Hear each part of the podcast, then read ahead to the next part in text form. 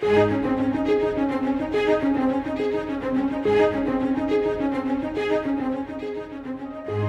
Christian life cannot be reduced to a man made list of things to do and not to do. However, when God gives a specific list in Scripture, we must take careful note of His priorities. Today we examine the Lord's to-do list found in 1 Thessalonians chapter 5. Let's join Scott Pauley now as we uncover divine instructions for the last days. The Holy Spirit doesn't just come to live in us, He comes to work in us. That's very important. I'm afraid sometimes we, we talk about the Holy Spirit, and of course, He is the comforter. There's no doubt He comes alongside to help us. Uh, but we look at Him almost like, you know, He's there when I need Him. He's there when I call on Him and I have some lack. No, the Holy Spirit is to work in us every day, and He's to work in every area of our life. Now, the last time we studied 1 Thessalonians chapter 5, we talked about letting God be thorough with us, saying to the Lord, Lord, whatever you need to do, do that in me. Well, the means by which God works in us is by the person of His Holy Spirit. That's why you come to 1 Thessalonians 5:19 and the command is this, quench not the Spirit.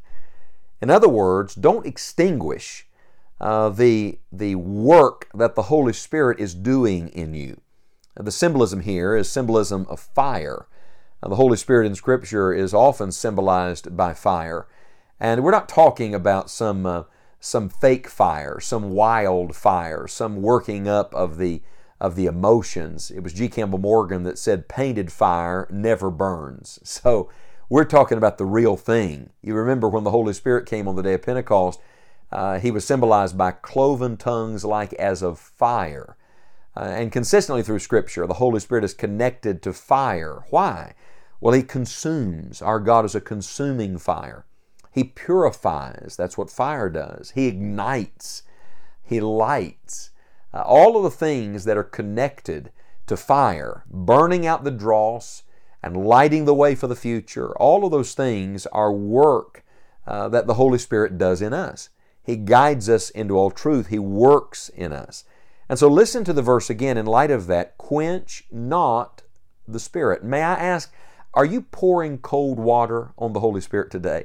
He's a fire. Oh, he's he's burning and he wants to work in you. Are you pouring cold water on him by either rejecting what he's telling you to do or even by just neglecting him?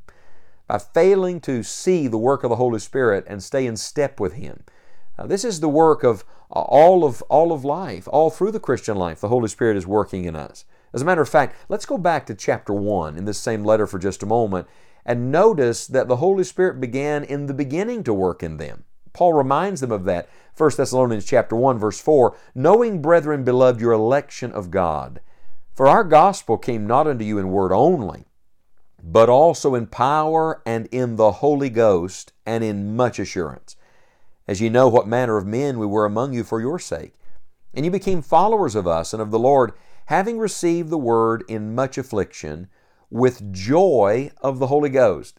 He said, when you first got saved, the gospel came to you in the power of the Holy Ghost. And when you first became a follower of Christ, you knew the joy of the Holy Ghost. Why would he remind them of that in the opening of the letter and then at the end of the letter say, quench not the Spirit? Because it's possible that those of us who received the gospel and the power of the Holy Spirit are now quenching the work of that same Holy Spirit in our lives. It's possible that those of us who knew the joy of the Holy Ghost in the early days of our Christian experience are now quenching the work of the Holy Spirit in our lives. We must constantly go back to first principles. And one of the first things uh, that we learned when we got saved is that Christ had come to live in us by the person of His Holy Spirit. Isn't that wonderful?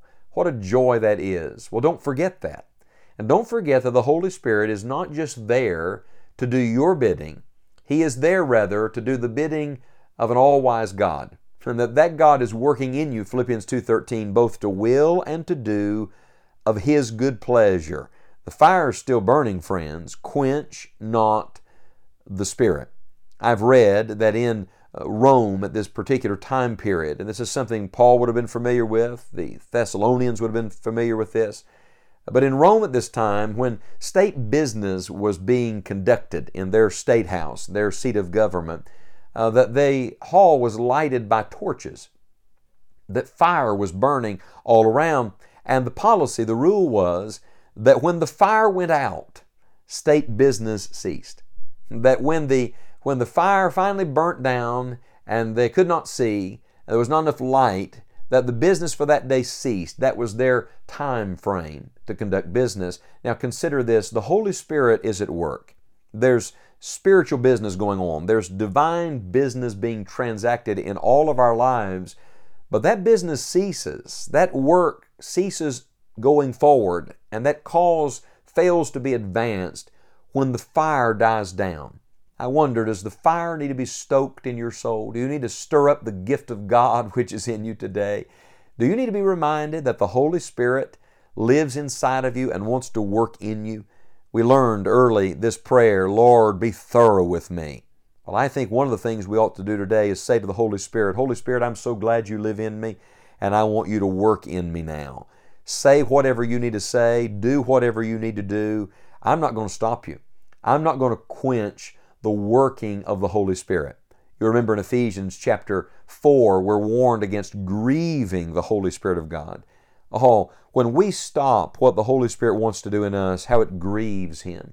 When we allow things to, to clutter His house, when we bring filth into the holy place, uh, when we allow things to come into our hearts that make Him feel not at home, how it grieves Him and how it quenches the work of the Holy Spirit of God. You see, you could still be going through the motions on the outside, uh, but His work is being hindered on the inside. You may still be going to church and doing all the right things, maybe even doing ministry work to other people. But if on the inside the Holy Spirit does not have the liberty to do what He wants to do, then you, my friend, are quenching the work of the Holy Spirit.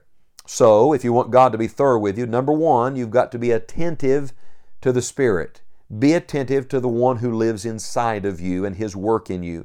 Quench not the Spirit. Then you come to verse number 20. Let me just introduce this today and then we'll come back to it. It says, Despise not prophesyings. Now, what is that word prophesyings? Typically, when we think of prophecy, we think of the predictive element, looking to the future. But actually, prophesying in the New Testament church was not primarily just a word about the future, it was a word about the present, right where I am.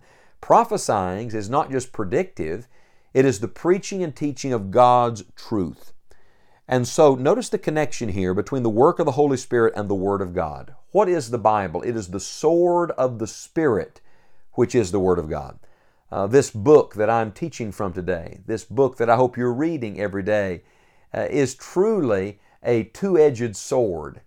And it pierces to the dividing asunder of soul and spirit. It's a discerner of the thoughts and intents of the heart. Why? Because the Holy Spirit uses it in our life. So here's my point to you today. If you're going to be attentive to the Holy Spirit, you're going to have to have the right attitude towards the Word of God. You can't be spiritual and not be scriptural. Your attitude towards the Word of God is your attitude towards the Spirit of truth. If you want the Holy Spirit to have His way in your life, then give attention to the Word of God. I promise you, I promise you, if you'll open the Scriptures today and say, Lord, speak to me.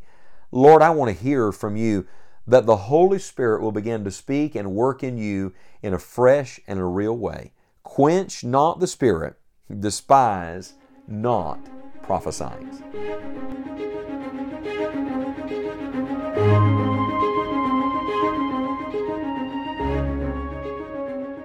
We hope you will take the time to read through 1 Thessalonians 5 and ask the Lord to help you do what matters most to Him today. Thank you for listening and praying for this Bible teaching ministry. Find out more at scottpauley.org. We look forward to studying God's Word with you again next time on Enjoying the Journey.